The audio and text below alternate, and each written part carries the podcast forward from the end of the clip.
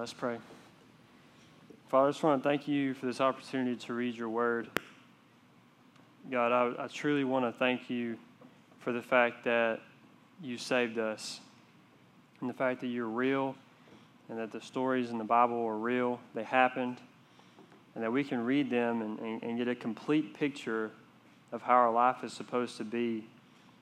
And God, and a lot of times we can find meaning and purpose and we can find clarity. And God, even when we really can't find clarity, we know that you're in control.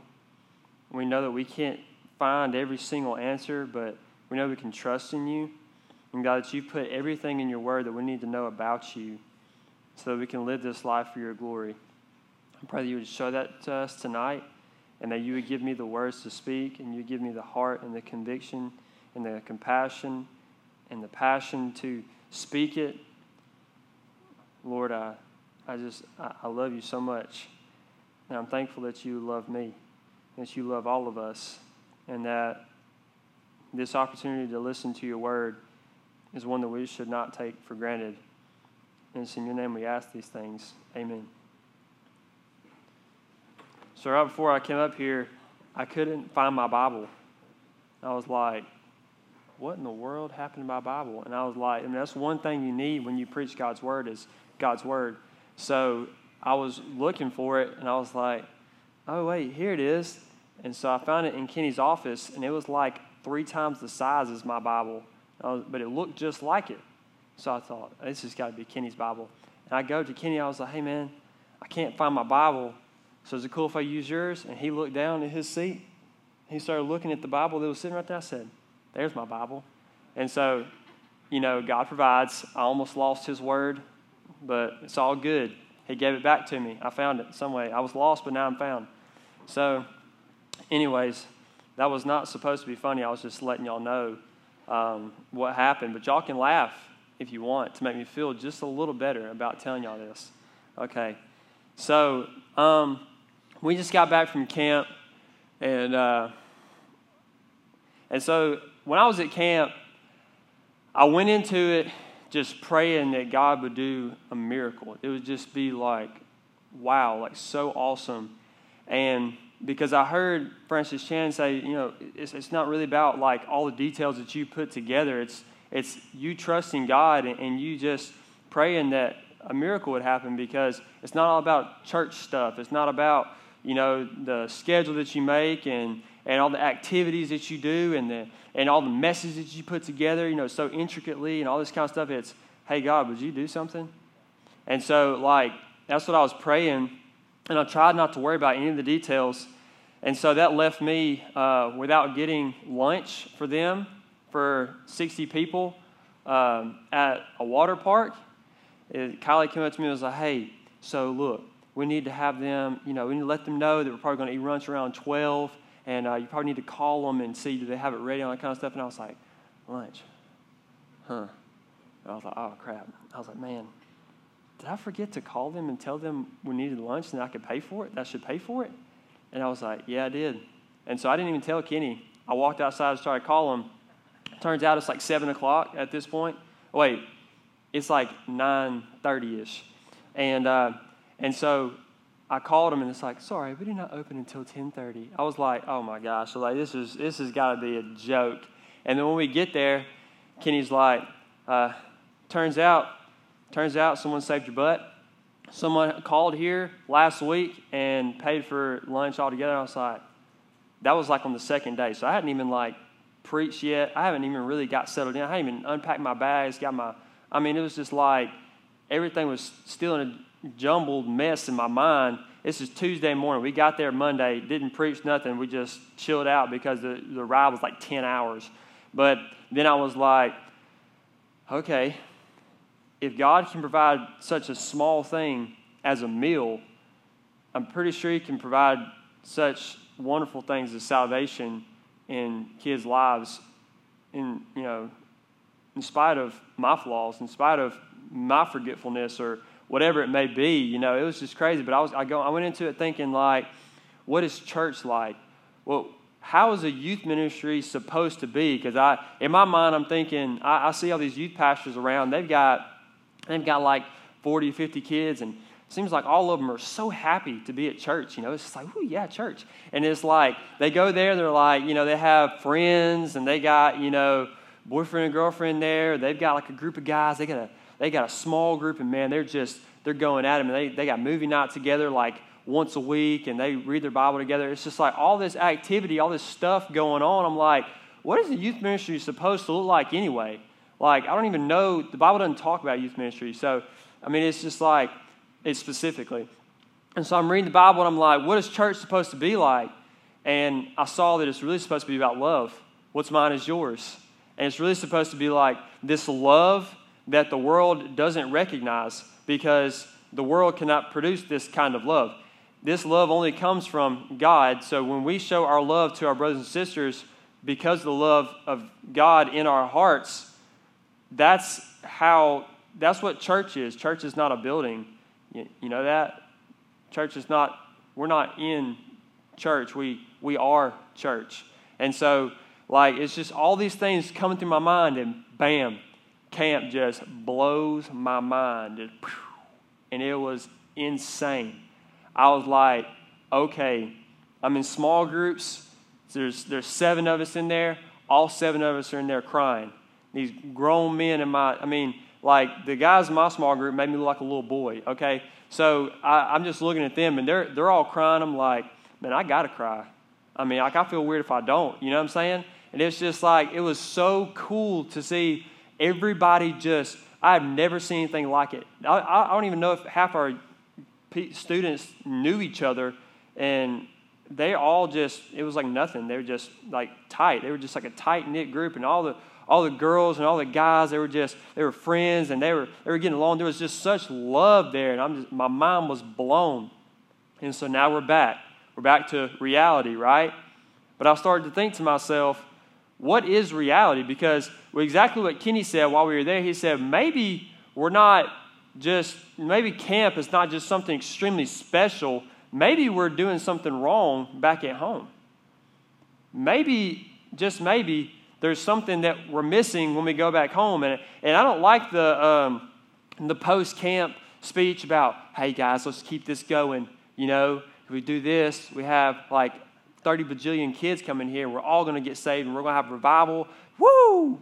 Everybody's winning, you know, this kind of thing. I don't really like that speech because um, I think the, the, you know, the life of a Christ follower kind of goes like this. You know, like there's a little bit of highs or some lows. And just like Kenny tells me all the time when I'm struggling, he says that you don't learn the same things in the valley as you do on the mountaintops. And he says, I'm thankful for both.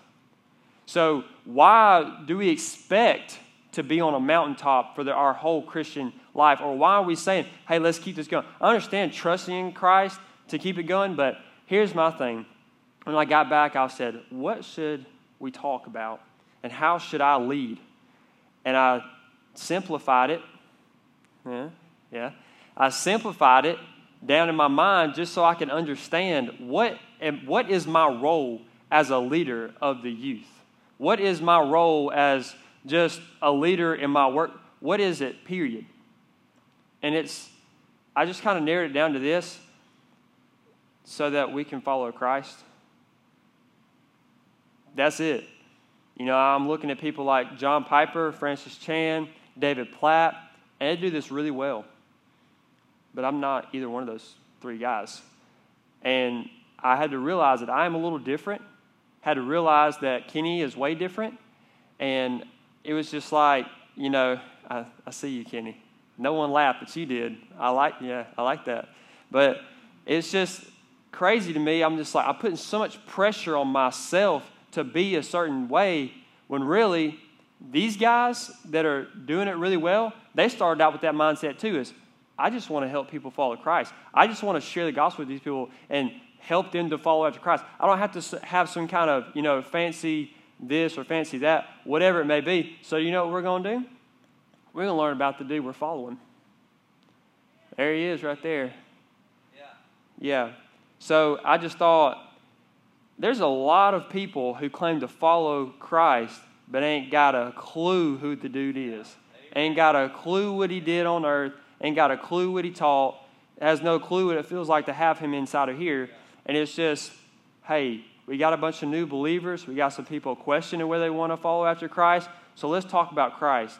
Let's talk about let's talk about what the whole Bible is centered around. Everything after the gospel and everything before it was talking about Him. And He comes here to fulfill the law. He came here to teach the disciples what they needed to do to grow the church, as in, I need people to come to me for rest. I need people to come to me for forgiveness and for healing and for all these things that we need as human. We all have a necessity in our hearts for those things forgiveness, healing, and just guidance and, and peace and compassion. All these things, we need these things. So I want to start out. I was just I was just reading I was just reading the other night, and I want to start out in Mark chapter 6, verse 45. And just to kind of give you like what happened before this, like a context of it, was in chapter 4, it started out with Jesus and his disciples. They, they, his disciples had just witnessed Jesus healing this man of a demon. And we all heard of the guy that had the demons, and he was like, he was crazy. He'd break chains, and he was lived in a cemetery, and he had a legion in his body, like you know, legion of demons. Crazy stuff. And so he healed that person. And then as soon as that happened, uh, just a crazy event like that, they get on the water and they start crossing this lake, and a storm rises up.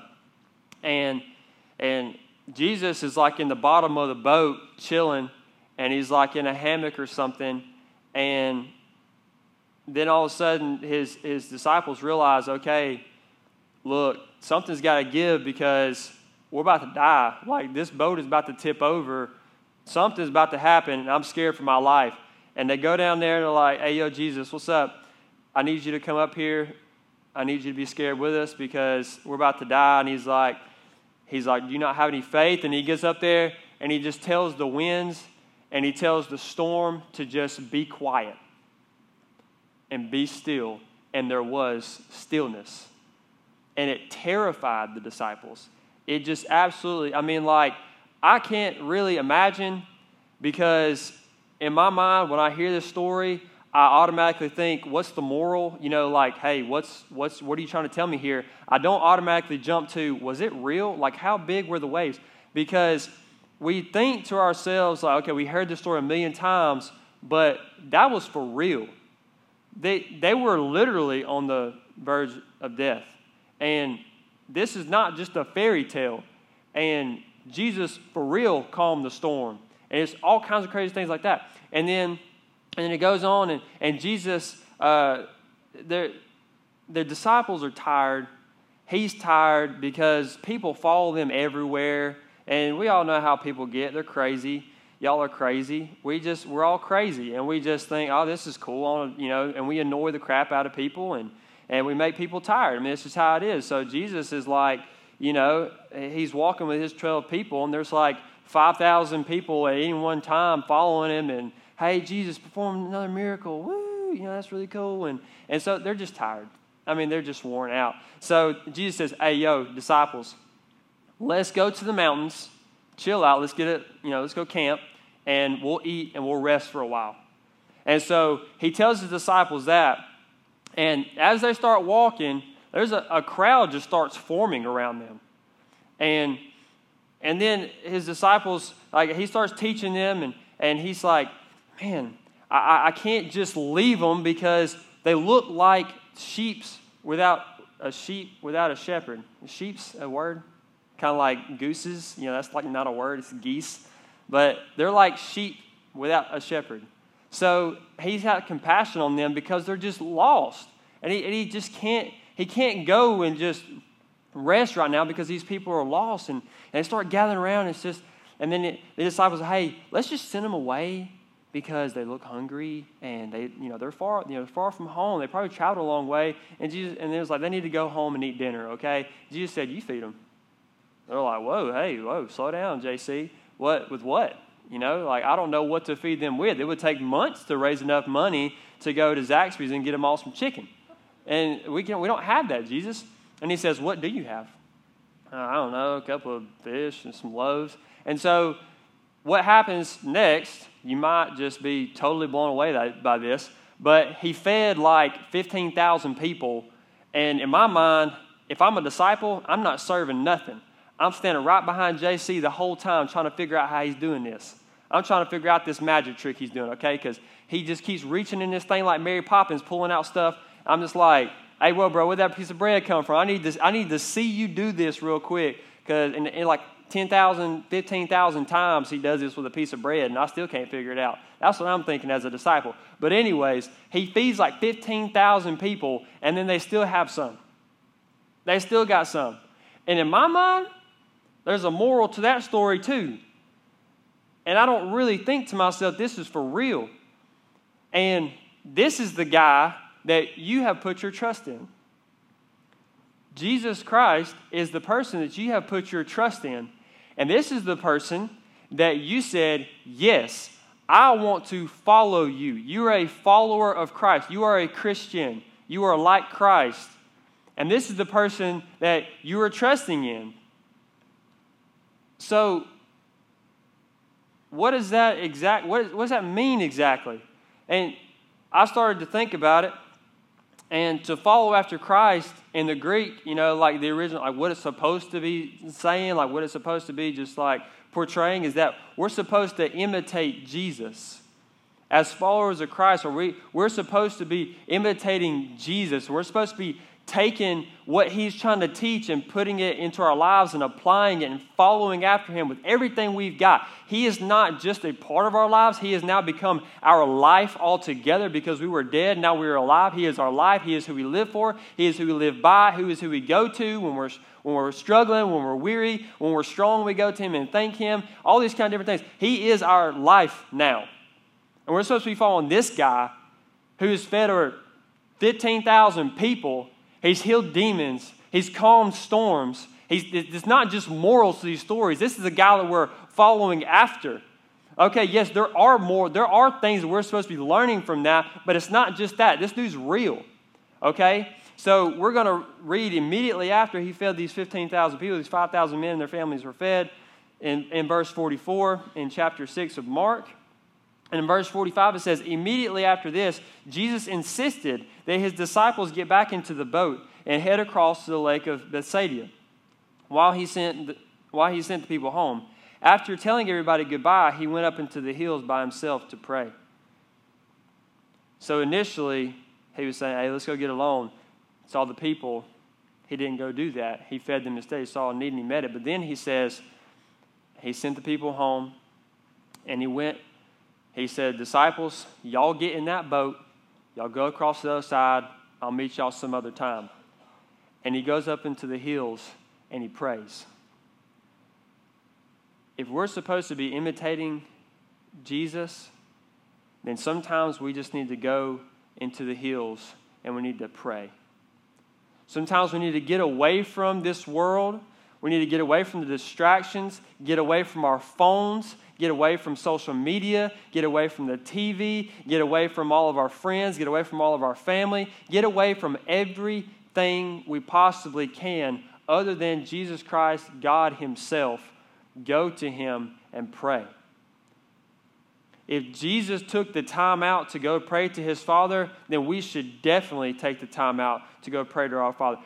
It is amazing the difference in your day that it'll make when you just go to God with everything you've got and you say, I want to follow you, and you let Him take all the weight that you're bearing on your shoulders that day, all the worries of this life, everything you've got planned for that day, to give to Him, or even at the end of your day, and you're like, man, that was a rough day. You go to Him, even in the middle of your day, things are going rough. You're praying to Him constantly, you just get away. You get away and you go pray to Him. That's what we're supposed to be imitating. And that's just to start off with. But here's the meat. It says, Late that night, the disciples were in their boat in the middle of the lake, and Jesus was alone on land. He saw that they were in serious trouble, rowing hard and struggling against the wind and the waves. About three o'clock in the morning, Jesus came toward them walking on the water. He intended to go past them But when they saw him walking on the water, they cried out in terror, thinking he was a ghost. They were all terrified when they saw him. And so, about 3 o'clock in the morning, Jesus is up on the hills, and like this lake is kind of like in a valley, like, and there's hills like all around it. And that's probably why there's like so many storms and stuff there. But he's like on these hills, and he's looking down, and he can see them. He can see them on the water, and they're struggling because there's a storm. And so he starts walking out on the water. And what they're doing, they're rowing and they're struggling. They're trying to get to the other side. They're, they're, just trying to, they're just trying to make it through this storm. Let me tell you something. This, he's, they're struggling on the water. So this is nothing new to them because in chapter 4, they did the same thing while Jesus was in the boat sleeping. They were struggling. So, in the back of their minds, I, am guessing that, that they know that Jesus is up to something. But really, he's not just there. The, the, the point of the story is not just that he calmed the water, okay? That's what I'm trying to say. He sent them on a journey. He said, Y'all go get in the boat, you go across point A to point B.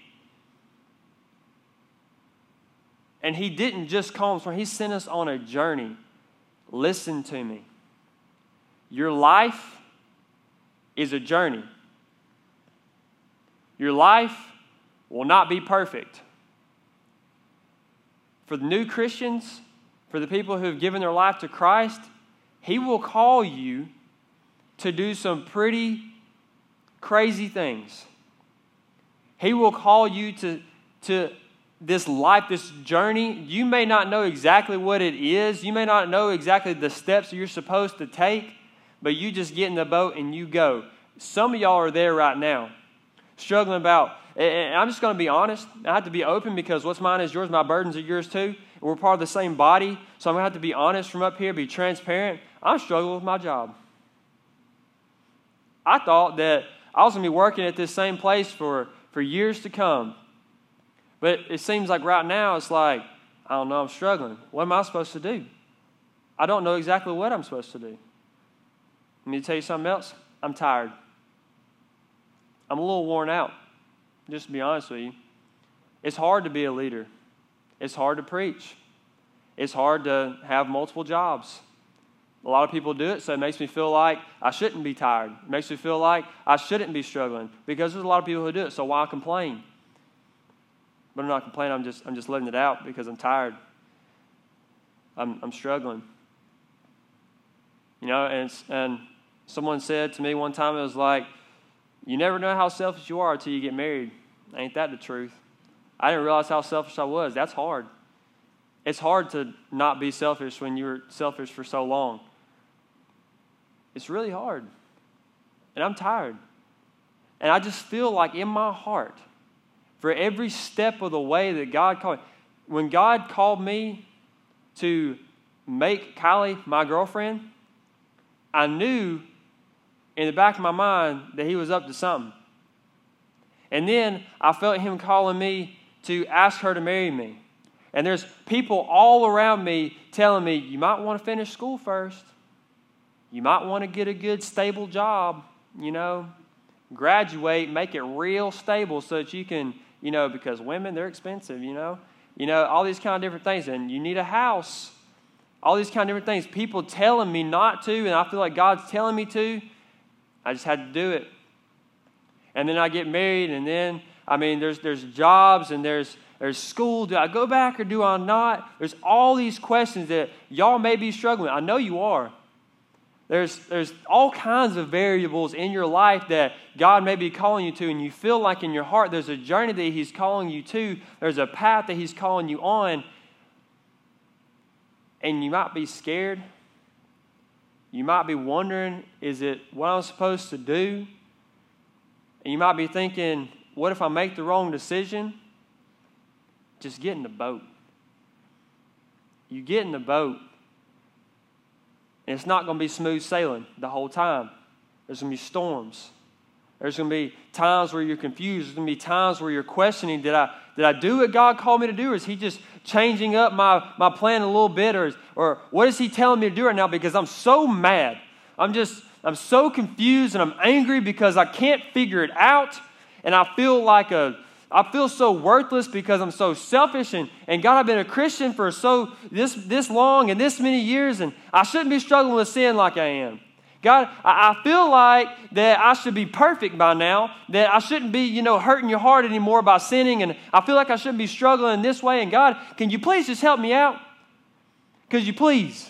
Because there's waves crashing up, there's, there's temptations coming, there's struggles, there's, there's people coming against me. I feel alone, even though I got people around me. There's so many struggles that we deal with, and everybody in here is the same way. That's why I'm not scared to say it because we all struggle with things every single day. There's going to be waves, there's going to be storms. Even if you're going exactly where God called you. And I know Kenny can attest to this. This is like we're, we're, in this room right now because he said yes, and that's not to, to pump him up, but God just chose to use him. Just like we're here and we have Jesus Christ because Abraham said yes, and that's the, that's the line that Jesus is supposed to come from. It, just say yes, and the struggles will come. And they, I promise you they will. And they'll be harder than you could ever anticipate. I anticipated marriage to be hard. I didn't anticipate my selfishness to be that hard to get rid of. I didn't anticipate all these things. You can't. You can't predict them. They'll come. You'll be terrified. You'll be absolutely terrified. But here's what happened the waves are coming. They're rocking back and forth. They're struggling. They're rowing. They're, they're trying to get to the other side. They're just fighting and they're, they're going on this race. They're going on their journey and they're trying to get to the other side. They're trying to get to point B. They're trying to get to the end of their life and they see Jesus walking by. Now, why does it say that he intended to walk by? Here's my guess. I'm not, I, I'm not just, you know, I don't have a revelation or anything for y'all. But here's my guess is the fact that we will have struggles, but Jesus doesn't just make your life perfect and calm, just all of a sudden you're like, there, there goes. You know, like, I wonder who did that. No.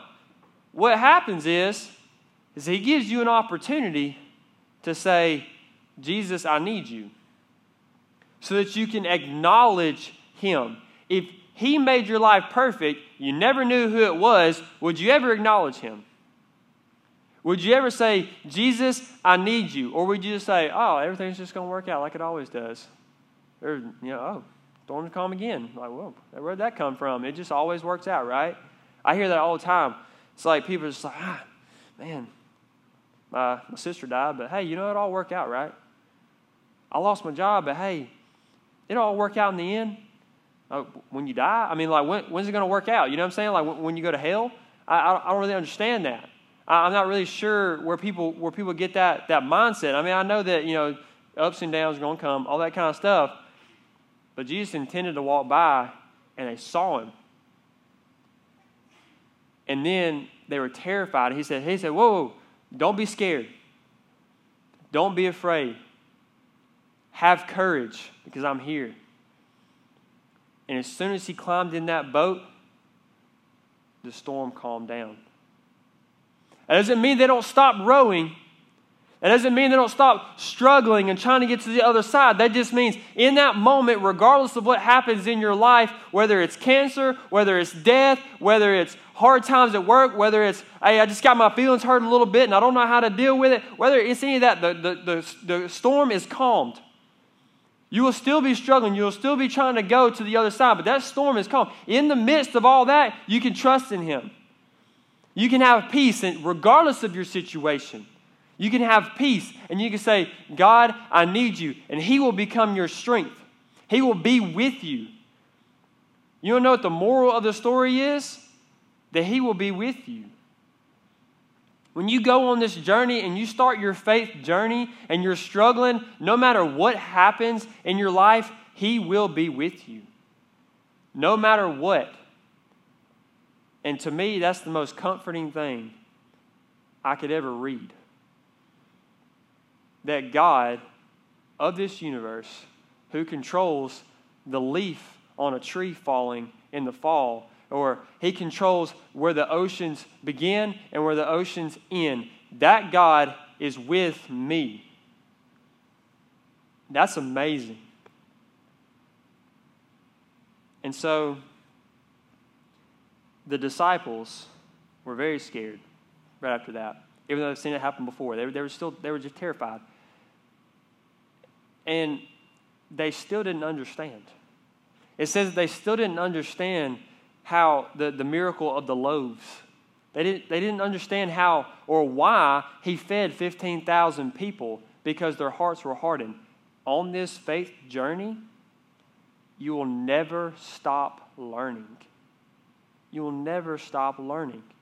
And when you don't understand something, understand that your heart has just not been changed yet. It's okay. Don't freak out. It's just a lesson. You know what I'm saying? When you don't know something, and say you just all of a sudden, fast forward 12 years, you've been a Christian for 12 years, you still hadn't learned something, don't freak out.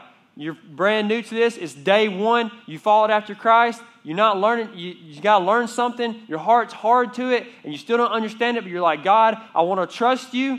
Don't freak out. He'll be there.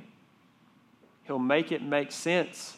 He'll keep you strong to keep rowing, to keep struggling with the waves. He will keep you strong. He will be there. If you don't understand something, let Him be your understanding. Let Him be who you trust in. So,